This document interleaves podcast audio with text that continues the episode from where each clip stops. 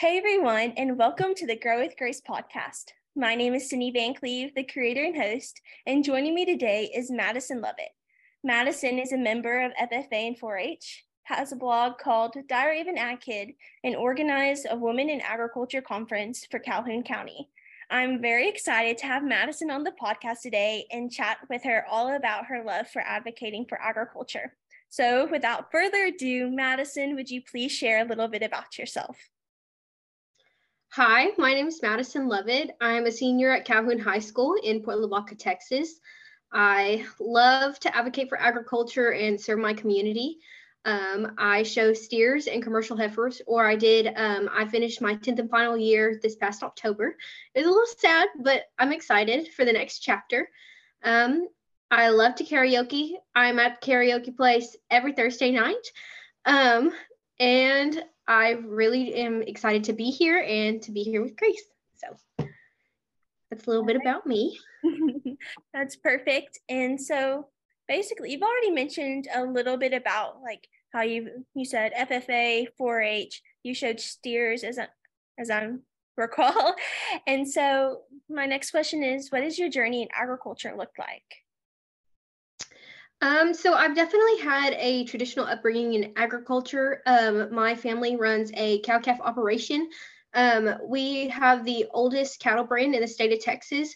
Um, yes, ma'am. My seventh great grandfather um, founded the brand Espiritu de Jesus and the De Leon colony here in um, like Gulf Coast, the Gulf Bend part of Texas.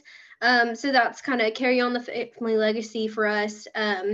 And I'm very proud of that. Um, we still continue to use that brand today. Um, and through that, I've kind of decided, you know, like I do want to carry on doing the commercial operation. I really love it and being able to spend time with my family. Um, definitely having like a close knitted family. Uh, my mom has four brothers and I have a lot of cousins. I have 48 first cousins.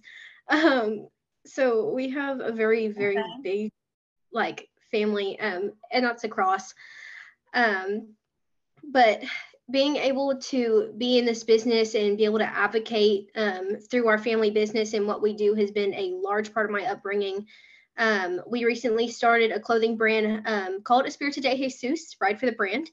Um, and through that, we're advocating for agriculture and sharing our journey with Christ. Um, and I really enjoyed being able to work with my entire family on it. Everything that we do with in our agricultural business and the clothing brand is all within house and it's a family affair for sure. But I really enjoyed doing that and kind of going into growing up for me. Um, my parents are divorced, so my mom lives in Port Lavaca and my dad lives in Port O'Connor. I am not agricultural on my dad's side, and my mom's side is very agricultural agricultural. So on one side, I got the beach and I got the bay, and the other side, I got the cow working and the agricultural advocacy. Um, and my mom, so she started out in 4-H. She raised lambs, and so did I um, for the first four years.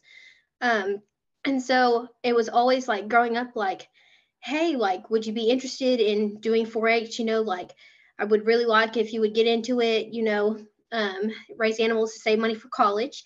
So kind of going into that, I hit the first grade and little Madison wanted to be a fashionista.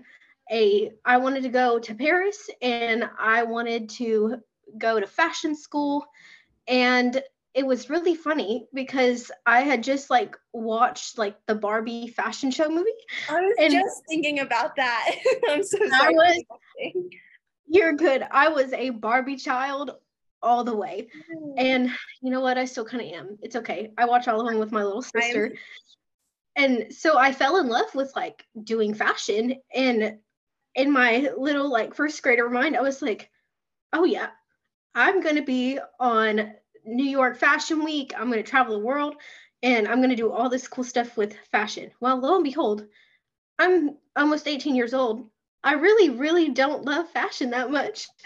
And I was like, I like to dress cute. I give myself a little bit of credit, but I definitely that was just like my episode then. So really, my love for fashion was what got me into 4-H. Actually, my mom was like, "Well, kind of bugging, you know, like all this 4-H stuff. I know you weren't like super down to raise the lambs, but um, they have fashion and they have clothing and textiles. So I went to my first class and I was sold. I think my very first project was making an apron um, for at home baking and I everybody was so welcoming. Like even the older kids, they sat there and mentored with me. I never touched a sewing machine. And my extension agent and one of the senior 4-Hers at the time, they sat with me and we ran that machine for like three hours making this apron. It definitely should have taken like 30 minutes, but just them taking the time to sit there and mentor to me and actually put time and effort because I was a pretty annoying little six year old. And so, like, just being able to take that time and really like put their effort into that, that's really what got me started into wanting to be a leader within um, the organization. And from there, I did clothing and textiles at the county level until I was in the third grade. And I went on to continue doing that until I was in the eighth grade. And I went to district in middle school as well as in elementary, you know, but you just can't advance to state. I I had dreamed of state roundup my whole entire life. And I was so so excited. And so kind of going back, I know I kind of skipped a little around. There's a lot of details in there, but um I really, really ended up liking showing lambs. Um, I did that for four years. So from the third um, till the seventh grade, around that time. Um, and then I got an opportunity um, from a family within my county. They had their youngest son who was aging out. He was a senior, and they had raised steers. And um, Mr. and Miss Miller, they're like my fourth grandparents. I love them so much. They came to me, didn't know me, didn't know my family. You know, like they'd seen me in the show barn, like growing up raising my commercial heifers and my lambs. And they came to me and were like, hey, if you want to show a steer, we'd be happy to help mentor you. Um, and then from there, we're going to go and you can use our facilities and everything. Like, we'll teach how to do everything. And I was like, oh my gosh, I work cows. My mom and them, we have some pretty rowdy cows. And we run cattle on the Powderhorn, the Santa Rita. So it's a pretty big, um, like, space for land. So it's like, can't have all of them. My Uncle Michael's cows are pretty rowdy. So I'm thinking, like, that's my image in my mind of like, oh, I'm, I got to be like this close to its face. Like, what are we doing? I mean, like lambs. I've had some rowdy lambs, but I I've also seen some rowdy cattle. And so my mom and I were like sitting talking about it. I was like, I don't I don't know if I want to do that. And just something, you know, like in my brain and in my heart, it was just like, you know what, you might as well try it. And if you absolutely hate it, you can not do it anymore and it'll be fine well, lo and behold, I also fell in love with showing steers and I never went back after that. Um, I didn't really grow up doing major shows like a lot of people. And I was like, I've shown at San Antonio when I was in middle school um, for a steer. And then I went back, I got a scramble certificate um, during the freeze. So I showed a Duroc pig, but I never really went to major shows to show cattle. Um, or pigs or anything like that. But I always went for like livestock judging or other contests. But I really love the major shows.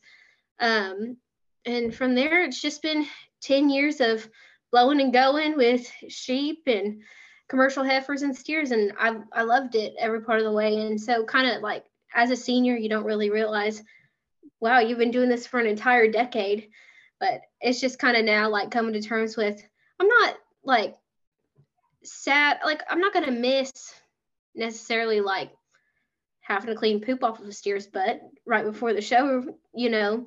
But it's more like the memories that I have doing it and the life lessons that I learned. I'm gonna miss like, you know, waking up and having to go feed or let out steers or you know it's just the little things that you don't realize is going to get you in the long run but I, anything that i would tell kids who are showing now like you may be mad at your lamb or your steer or any animal that you have now. You may not want to go walk it but at the end of the day you know you're going to miss it when you get to be a senior in high school or even after that and you're like dang i wish i would have you know not have taken that for granted the entire time.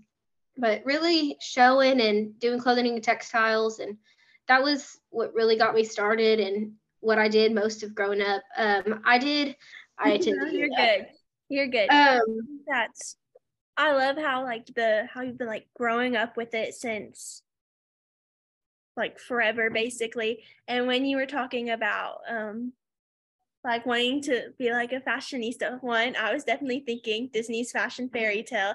And two, when I did not know where the story was going, like thought you were gonna say like you dressed up in the ring. I was about to say you made that show ring your runway. and but Oh yeah, I've definitely I've definitely done that a time or two where my fashion style is great.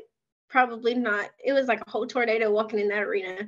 But my mom was like, there was no stopping you walking in there. But definitely I really, really was a Barbie girl. I really thought I was growing up to be the next Barbie.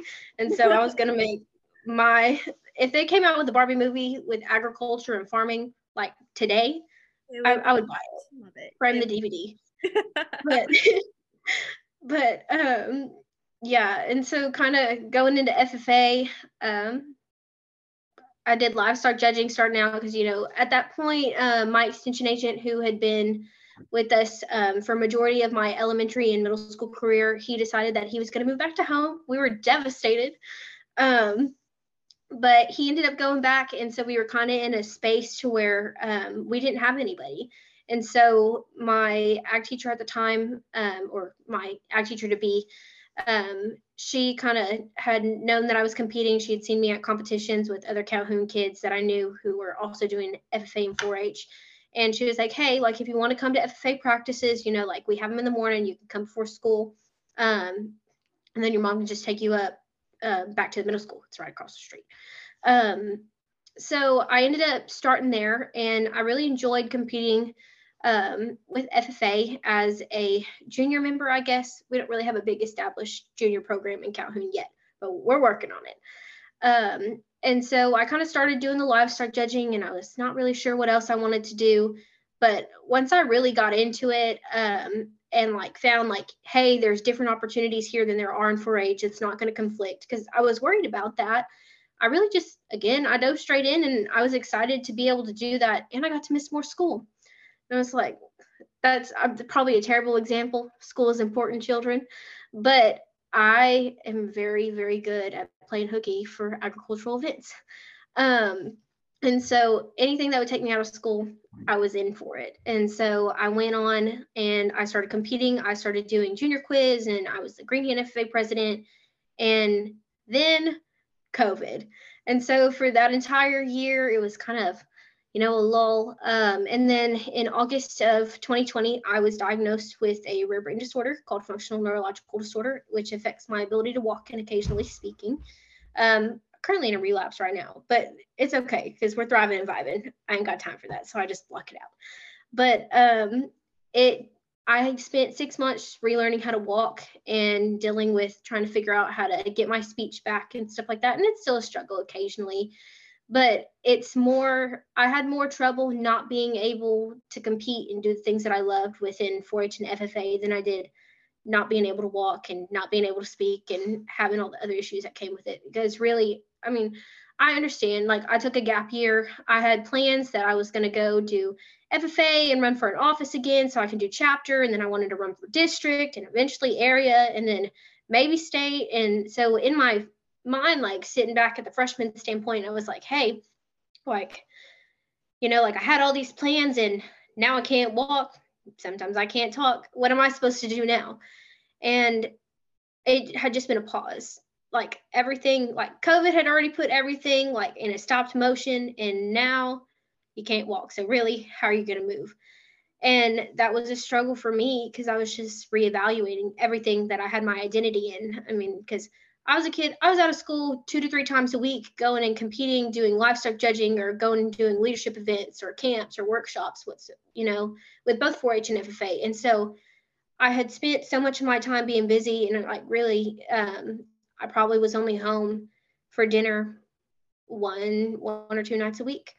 And you know, we're close family, so that's you know kind of weird for me but I just gotten to the point where my whole identity was in 4-H and FFA and the things that I did instead of really being, you know, like in the present, just being me. And I was always looking to be gone, you know. I think I, I got caught up in, you know, like what's the next move instead of taking like what I had right in front of me. um, for what it's worth. And so going into that, like you just have to sit and reevaluate yourself. And I mean, like when your legs don't work, you know, you got a lot of time to do that. And so while I was relearning how to walk, I was retraining my brain to think in a different manner also. And so like being more positive and trying to put my best foot forward and really like reevaluate like, hey, like spend some more time with your family. You don't have all the time in the world to just, you know, be with them. And so you don't have all the time in the world to just be lagging off in school trying to get out as much as possible because really those relationships that you make in those in that time while you're in school and while you're in these organizations like 4-H and FFA, those are so important because they'll last a lifetime. Um, and so once I had kind of gotten to um, LDE and CDE season, I was heartbroken because you know like um, with my episodes with my FND come like dissociations and uh, seizures here and there. So it was kind of hard to compete because at times like I'd be like middle of quiz contest online, like passed out like over in the corner. And so um and like memory loss, like can't memorize facts when you like lose memory like every couple of hours. And so kind of like struggling with that and relearning how to really train like the way that we had gone and learned because usually we would just do like Quizlet and stuff like that or coaching. It was just like finding new ways to figure out how that I can still be present and still compete and do the things that I loved while also learning how to live again. And so going on with that, my agricultural community was probably my biggest support system in the whole world. And I have an amazing family. My mom, my dad, my stepdad, my brothers and my sisters. They literally like pushed me through this era like in a wheelchair and down because my panic response worked. So we figured that out pretty early on. Um, but really like my teammates would find new and innovative ways to like help me remember my quiz facts, like um that livestock judging tests, everything. And so like for that whole chapter of my life, like I just had to sit in there and evaluate like, hey, like you have this amazing system here like what are you doing like you're very individualistic like i was super super competitive. Like you want to ask me advice about livestock judging? I'm not going to tell you because you could use it against me. And i was like it was kind of just sitting back and reevaluating like hey like these people are here for you these people are supporting you. And so now like i'm two years pretty much over it at points and i really just want to give back to the people who gave to me because that was nine months of our lives you know where they're literally everything to me. And i'm i just really want to give back at this point. And even like kids who don't have a big support system you know like i have a lot of friends who don't have that. And so i really just want to be that for them. And i mean like that chapter of my life is probably the most impactful for me because you just have to sit and realize hey like there's people who are here for you. Your jacket and your clover is not your whole identity. It's stuff that you do, it's not who you are. And with that too, like your sickness or what happened to you is also not your identity either. And that's been one of the most recent and impactful things that's gone on in my life. And now, since we're recovering a little bit on a brighter note, um, I've just been working. Um, I became a livestock ambassador in 2021 and I have loved every single minute of it. If you're able to get in the livestock ambassador program, just full send, get in. Like as soon as you can, put in your application. There are so many opportunities that I've had because I've been able to learn and make connections um, through the organization with TYLA. Um, I was able to go to um, the, um, excuse me, the Capital Leadership Experience last February, um, so about a year ago, and whole mindset changed, like mind blown. Um, I'd been kind of, you know, back and forth on what I do, wanted to do with my career. Um, I knew I wanted to go to a smaller agricultural school just with uh, my disability, like with mobility issues. You know, A&M's a big campus. I love A&M. Grew up going to A&M. Just not for me. Um, so kind of going into that, I was looking for schools, looking for what I thought I wanted to major in, and I wasn't sure. Originally, I thought I wanted to be an ag teacher. Um, and I think it's so important because I was 100% in for advocacy. Um, I love it so much. I think it's so important. And I really just want to, you know, like if there's one thing that I can do in my life, you know, like a dream of mine is like my legacy. Like I want to be like known for giving fluidity for agriculture. And it's so important because these days, like you look everywhere on social media, like other than like the agricultural advocates, and there's so much hate towards it. And I was like, I watched a post the other day and it was like interviews with college students, and they were like, you know, like, how do you think we should um, stop climate change? And they were like, well, get rid of agriculture. And I'm like, how are you going to eat? Like, what are you going to do?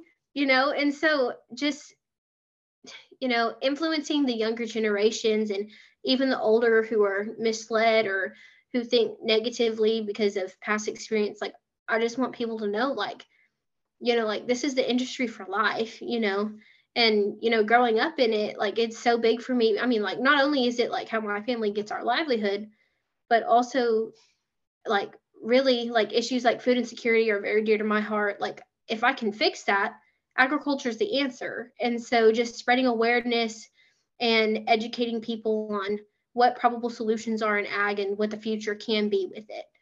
Um, and so really like going with that, I went to this leadership experience and I sat down and we talked to all these people, um, different advocates, um, you know, like Laura James, um, she's a livestock ambassador and one of my dear friends. She's from my district.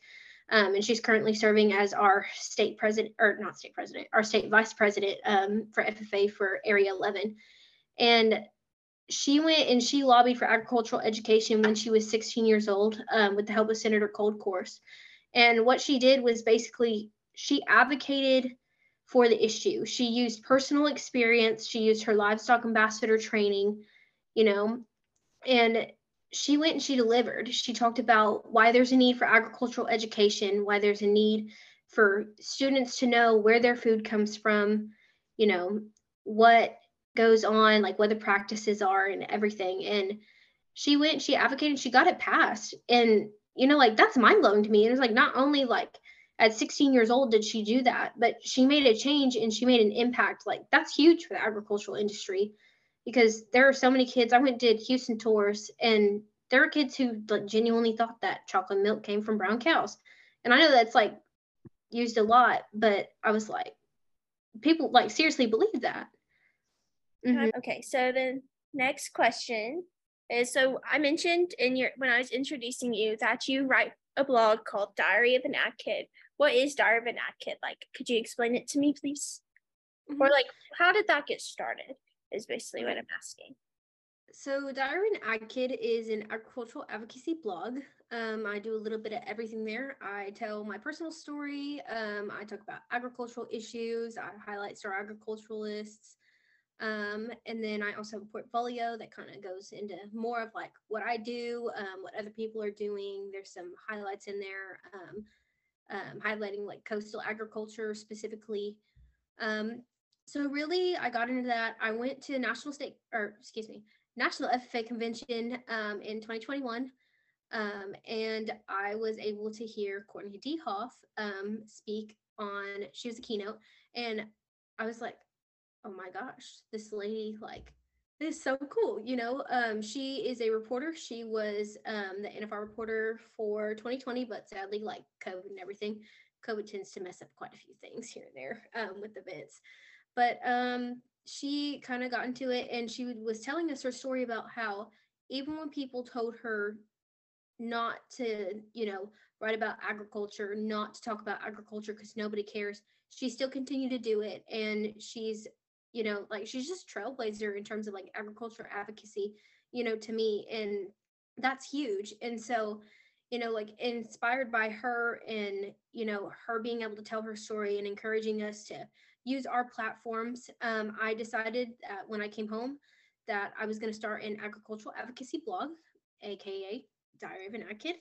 Um, and from there, I've just ran it. Um, I definitely wish I could post more than I do, but with school and college and you know all the other events, it gets a little difficult sometimes. But I really enjoyed it. Um, again, you know, kind of finding a career I found that I really, really love ag- advocacy and PR specifically. Um, I love lobbying, the idea of it as well. You know, I know that I want a career in advocacy. And so being able to explore that, you know, like with my blog and through different experiences, I've enjoyed doing that, you know, kind of finding what I like and what I don't like. Um, and so going through with Diary of an Ag Kid, I also use my Instagram platform um, to share just agricultural educational videos or posts, you know, again, like sharing what I'm doing. Um, one thing that I learned like through TYLA is like as an advocate, one of the most impactful things that you can do is tell your personal experience. Um, a lot of times when people who are super, super combative of agriculture, who are kind of like leaning towards the opposite edge, um, they're like, well, so and so does this, or somebody does this and that's harmful to the environment, or somebody's committing animal welfare here. And I'm like, well, you know, you just simply say, like, hey, that's not everybody. It's the outliers who make everybody else look bad. Um, and unfortunately, like that's just the case sometimes, but this is what my family does, or this is what I do, and here's our practices. Um, that's the most impactful way that you can do that. And mm-hmm. I mean, mm-hmm. like occasionally you're never going to change somebody's mind. Um, but other times people are, you know, like in all of that experience, you know, just be kind, be collective, you know. Um, and being able to advocate like that, it's definitely opened up my eyes. So I was never allowed to have social media um, until I started my blog. Same. Yeah. Yeah. And I totally get it. I completely agree with my mom's reasoning. Um, she's very protective over us in terms of that. Um, and so, kind of going into that, it was a new world for me. And I've learned and I've lived and Instagram can be a very, very dark place for everybody, including agriculture. And I think that's one of the biggest things that I've, you know, tried to advocate for is, you know, like kind of my my grandparents and some older generations, you know, like everybody grew up with different like, you know, ways to advocate, ways they got news. And so kind of going into that, like I realized like uh, I think there was a study that said like a whole like a very large percent of teenagers get their news from um, social medias exactly. like mm-hmm. Instagram, like the little things on Snapchat, whatever. Um, but that's what a lot of kids are getting it from. So I have friends who are not in the ag industry who are like, hey, like, is this true about the ag industry? I saw this and I'm like, oh, girl, no, this is misleading, you know? And so kind of like realizing, like, I think that's where my place right now needs to be in terms of where I focus, where I'm going to advocate. And so going through the social media aspect, um, just kind of, you know, doing getting on social media and talking about agriculture can sometimes be controversial. And so I was really open to that. And I've definitely had my share. Um, and really, people are going to hate, people are going to disagree. And at the end of the day, they're totally entitled to their opinions. And all I can do is throw in my two cents and the facts of what I know. And it's their, you know, responsibility or, you know, like whatever they want to do after that to do with that information. And so with Diary of an Ag Kid, like I said, with um, both the Instagram and the blog page itself, my goal was just to advocate and, you know, like get news about the agricultural industry out. Like I wanted people to know, like, hey, the misconceptions, you know, like those aren't true. Or really just telling the truth about it. Because, you know, like when I first got on the social media, like I realized like there's so much you know misinformation going around and i really just wanted to put an end to that and maybe not everybody's going to take it for what it is, but you know, if I throw my two cents in, that's 100 people who see it, you know, and whose minds can be influenced. That's yeah, so, like a villain, but you know what I mean. So what you were saying about how like the percentage of however many like teenagers our age who get their news from social media and from online. I was reading something, it was like that's why it's called your Instagram feed or your Facebook feed or your for you page like they're trying but well maybe not that one but they're trying to it's like you're soaking it all in and everything that we see like in the same way of don't let instagram be your bible. Don't just use those little instagram devotionals or those like 30 second clips that are posted of the whole main ser- sermon. But in the same way don't let instagram and facebook be your only news source. And i'm pretty sure of all ages we can all like on some level relate to that.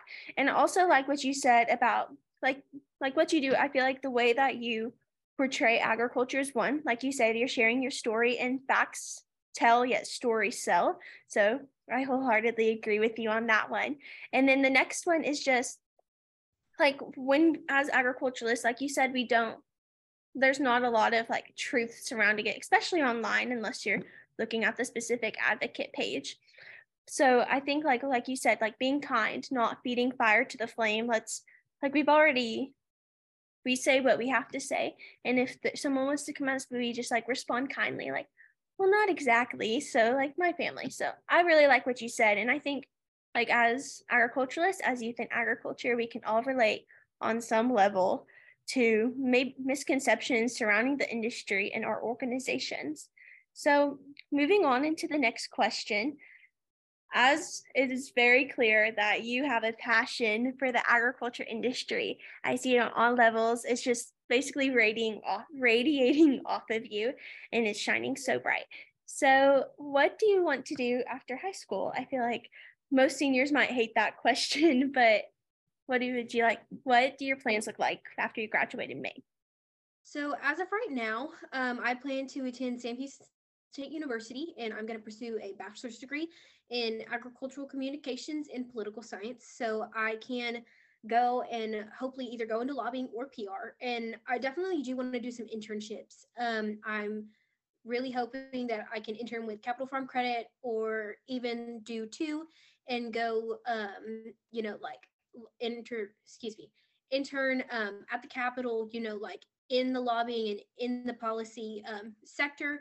Because I really think that um, internships are really good about not necessarily like knowing like helping you find what you want to do, but helping you find what you don't want to do. Um, and again, like I know I want to be in advocacy. Um, and really, I think it's so important because there's a lot of people who are making decisions for agriculture who've never set foot on an agricultural industry um, or on an agricultural, um, you know, operation. And that's mind blowing to me, you know, and so really like the reason why i want to go into a career like that is so that you know like coming from my agricultural background and you know hopefully with some more education um, for myself like i can go make a change and be a voice for other agriculturalists who don't necessarily get a voice or a choice in the policies that are going on um, and going into place that are you know like having an impact on them. Um, so definitely i want to go pursue my degree and i want to get educated more. Um, kind of with agricultural communications, it's not necessarily like focused on just the journalism aspect. You learn like a whole bunch of things about agriculture, um, not like just like a focus in just poultry or not just a focus in like horticulture. Um, really, I need to know a little bit of everything and research and get some specializations also so that I know what I'm talking about so that I can accurately um, put out the facts and you know not lead any more misconceptions than what they are and that's really big on what i want to do as a career yeah I love that so much. I will also be an ag com major next year. So yeah. I wholeheartedly agree. I'll be honest, I haven't taken a lot of like your typical ag classes. Like I took floral for two years, but I'm in our agribusiness pathway. So I take leadership classes, which are mainly focused on like our LDEs, our CDEs, our officer and planning events. So I feel like I learned a, quite a lot more than I did previously about ag and like I use my podcast as a way to educate myself as well as other people. But um I'm definitely excited for when I get to learn a little bit of everything because I've, I'll be honest, I don't know as much as I would like to. And so I agree with you with that, agree with you on that. And I like what you said about um, not so much learning what, figuring out what you want to do, but what you don't want to do. Because, like, I know what I want to study, but I have absolutely no clue what I want to do as a career. So I think that's very interesting. And I really like that. Thank you so much. I'm going to grab my. Okay. So the next question is Tell me a little bit about lobbying, especially on behalf of ag policy. Can you describe to me what that career looks like? And something I did want to make note of was you mentioned like speaking for like the farmers and ranchers who don't speak for yourself. When I was talking on a previous episode with Laura Beth, she mentioned mm-hmm. how um like a lot of our like ag policymakers, they weren't raised on a farm they maybe have never stepped foot onto like an agricultural operation. And i think like even just coming from like growing up around cow calf operations i think that's like so much more than someone who's like hardly ever stepped foot like on a farm if that makes sense. And I think that, you know, like kind of going off of what Laura said, like, again, there are a lot of people who are making, you know, decisions on behalf of agriculture, again, who don't necessarily like, not necessarily that they don't know what they're doing, but who've never, you know, like they don't know how the impact really impacts, you know. Um, I mean, poor advocacy affects the entire industry. And I think that that's one thing that's really stuck with me. You know, um, I think it was in 2000, 2008. Don't get me wrong. Uh, might want to fact check me, but um, there was a mad cow disease outbreak that happened in Canada, and you know, like all of a sudden, the entire like cattle industry and the beef market just tanked. You know, because people are afraid for their lives.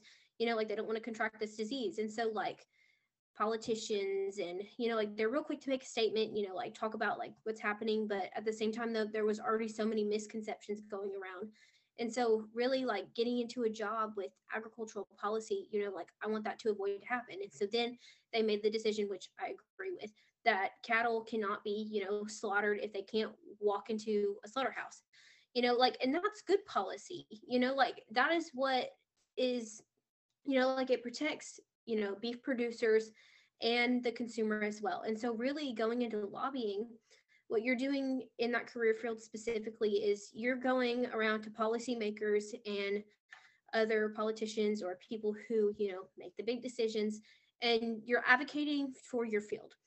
And you're talking about, like, hey, you know, like if somebody wants, you know, like proposes this idea like for a law, you know, and we know it's being proposed, um, this can be for like private companies um, or even just like in general, like public law. Um, people will go in or they'll hire a lobbyist, and the lobbyist and their team will do research and they will go and propose, you know, like bills or policies um, to the policymakers. Or, you know, so like Laura, when she lobbied, she went and stood in front of, you know, the entire room and was talking to these policymakers about why it's important for kids to be educated within the agricultural industry, like why they need to know about it, what are the impacts of them having an education in agriculture um, compared to them not. You know, basically, you're not only advocating for your industry, but you're advocating for that bill proposed. And so, going into that, you know, if I'm able to convince people, it, it's kind of like marketing if that makes sense like you're selling um like a law or policy to somebody basically and so like if i can convince people you know to get on board with beneficial agricultural policies that will benefit both consumer and producer you know i would love to do that especially if it's going to make you know a difference in terms of you know like for my family is what i think about you know mm-hmm. um i mean like all agricultural families have struggled, you know, at points through COVID or like um, with inflation and, you know, just kind of looking at my family and how all of it's impacted us. You know, I just want to be in that career so that I can make it a change and avoid, you know, costs and losses that benefit both me and other, you know, consumers as well, because producers are consumers also. And I think that's what, you know, like the general public forgets sometimes is we're not poisoning your food because we eat the food too you know mm-hmm. and sure. just making a positive change and sure again a lot of people talk about you know like politicians or policy makers or you know lobbyists being kind of crooked and really i mean like sure there's always going to be somebody who makes everybody else look bad but there also needs to be people who are making a positive difference and that's really what i want to do um, I really love that. And I'm wishing you the best of luck because you are you are like a voice for agriculture and you're using your voice for the industry.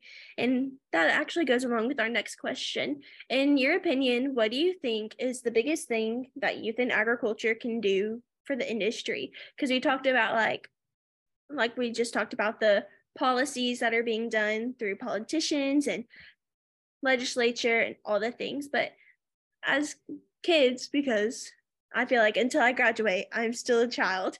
Um, what can we do to help our industry? Like, what's the biggest thing you think we can we can be doing? it, it sounds so simple, but tell your story, you know? And I was like, even with you, like doing your podcast, you know, like if people ask you about agriculture, you know, like you're gonna be like, hey, you know, I I do this, you know, like I grew up, I do FFA and I do 4-H, like through my experience, you know, do this. Tell about your experience because that's where you're going to relate to people the most. It doesn't matter if they're in agriculture or not, agriculture or not. You know, like for me, you know, like I loved karaoke. That's not even remotely related to agriculture, but you know, like little Susie down the lane who, you know, is like a full like PETA supporter, like animal rights, welfare, like totally against ag. You know, like we go to karaoke together and we have conversations, you know, but that's where you're going to make the most impact. Be relatable, tell your story, you know, and be honest. And I think a lot of people are like, well, hey, like these people are never going to want to communicate with me whatsoever, you know, but you don't even realize that, like, just by being personal, being vulnerable, and telling your story and being true to that, you know, that's what makes the biggest impact for me. And so, like, even when little Susie is telling me her side of the story, you know, like why she supports, you know, like animal activists or anything like that like i'm hearing her out because you know like i'm being open-minded. And that's one thing too like really for youth to make the biggest impact tell your story you know like share what concerns you be relatable be vulnerable and have an open ear. You know like we don't want to get too closed off you know like stand by your you know like you know the facts and the truth but also be accepting you know to kind of what they're thinking as well. And i think that's how you're going to make the biggest impact um, with agricultural advocacy and in general. Um, just being personable is how you grow connections and relationships. And I think through that is where we're going to have the most impact. Exactly. As someone who's been impacted by other people's stories, especially when it comes towards my experiences in leadership, just like hearing how certain things have maybe inspired other people to make the choices that they've made or live life and say what they say. And I think that, like you said, share your story. And we've said that enough. So hopefully, whoever's listening, share your story because it's so impactful and valuable. And I just love that. And I think a lot of times we don't want to because maybe we don't know enough about the industry to answer the hard questions.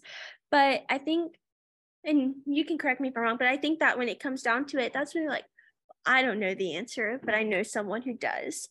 And so I don't know. I just feel like we've said it over and over and over, but just our stories are important. And I I love storytelling and then I love to read in general. So I like to say any sort of written, spoken, or anything stories, books, movies, songs, I want it. I love like just being able to like hear the story, tell the tale.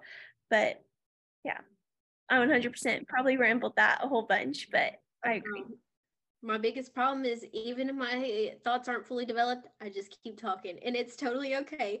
And like you said, I think a lot of the times we don't share because we're scared, like, hey, like, what is somebody going to think of me? And in the wise words of Dr. Billy Zanellini, you know, fear is the biggest killer of opportunity. And I think, you know, we are scared. And I mean, like, I hate public speaking. I am so honest about it. Like I can have a conversation with an entire room, but if you make me rehearse public speak, I'm done. I don't want to do it. And it's because I'm scared that I'm going to mess up and I think that people are going to judge me and we really just have to set that thought aside and I'm working on it. I'm, you know, I'm 100% not perfect with that whatsoever, but really again, you know, just being vulnerable and, you know, like talking about stuff like that that's where you're going to have your most impact. And exactly. you know it's just insane. But definitely youth can make an impact and i don't care what anybody says about your age or anything like that just full safety i'm so sorry they're doing the announcements right now but our pa system is okay it's done okay so i've loved talking with you today and like i've said you're shining a light for the industry and just as a person in general your character is like so like prevalent or how does it say like you can tell like who you are that you're kind and that you are really really passionate about the agriculture industry. So i'm going to ask you our last question as our time comes to an end. Finally throughout all these moments whether they're in agriculture and you talked about um FND and all your experiences, where do you think that you've had the most growth and what and what word would you use to describe that growth? I definitely think it was um, when I was in the worst part of my FND. You know, really having to grow and realize like your FFA jacket is not your identity. You can't. You're not. You know, the clover's not your identity. You know, the things that you do and the things that happen to you are not your identity. You know, like really having to learn like and take you know like a breather and step away from everything and like reevaluate and be like hey like I was not the greatest person that I could have been. I was not the best leader that I could have been. You know, like and you know, like fighting for having to get back to a sense of normalcy and you know, like really realizing like, hey, my normal wasn't my best. And you know, like kind of having to grow. And so like when I was relearning how to walk, you know, I really found, you know, like I found my own ways to walk and speak through, you know, trying to get back to leadership, you know, trying to compete and really just having a support system like how I did like made me realize like hey when you get over this and you come around the bend and you're better like you need to go ahead and you know like be a better leader as well. And so in that time of growth for me was you know just really learning how i guess to adapt to you know like my disability and then also you know like realizing like hey you can be a better leader here go ahead and do that. And ever since then you know like i never really turned back with it you know and that's kind of like a theme in my life. I really am a full sender like that sounds really cheesy but like once i have my mind made on something it can be literally like spontaneously dyeing my hair um and i just jump straight into it. It's it's negative and positive all in one but really just changing my lifestyle and my mindset on from being you know like you know like this is for me you know it's only for me to hey this is what others need. How can i meet that need? And how can i do my part you know to help change that in a positive manner. I love that and i've loved talking with you today. I love your story and i love like how you've like shared it and I believe that you've inspired other people to share their story as well. So thank you so much for being on the podcast today. It's been so much fun. And I wish you the best of luck in your future endeavors at Sam Houston and when it comes to your career, because you're, I feel like you're to change, make some changes. And I'm excited to be able to have met you prior and say, I knew her. I had a whole conversation. So I wish you the best of luck and thank you so much for talking with me today. breaking up a little bit, but can you hear me now? Yes. Okay, perfect. But thank you so much for having me. I'm so glad that I was able to meet you. And again, I love what you're doing. Keep advocating, you know, keep getting on here and telling your story and sharing other story because it's big.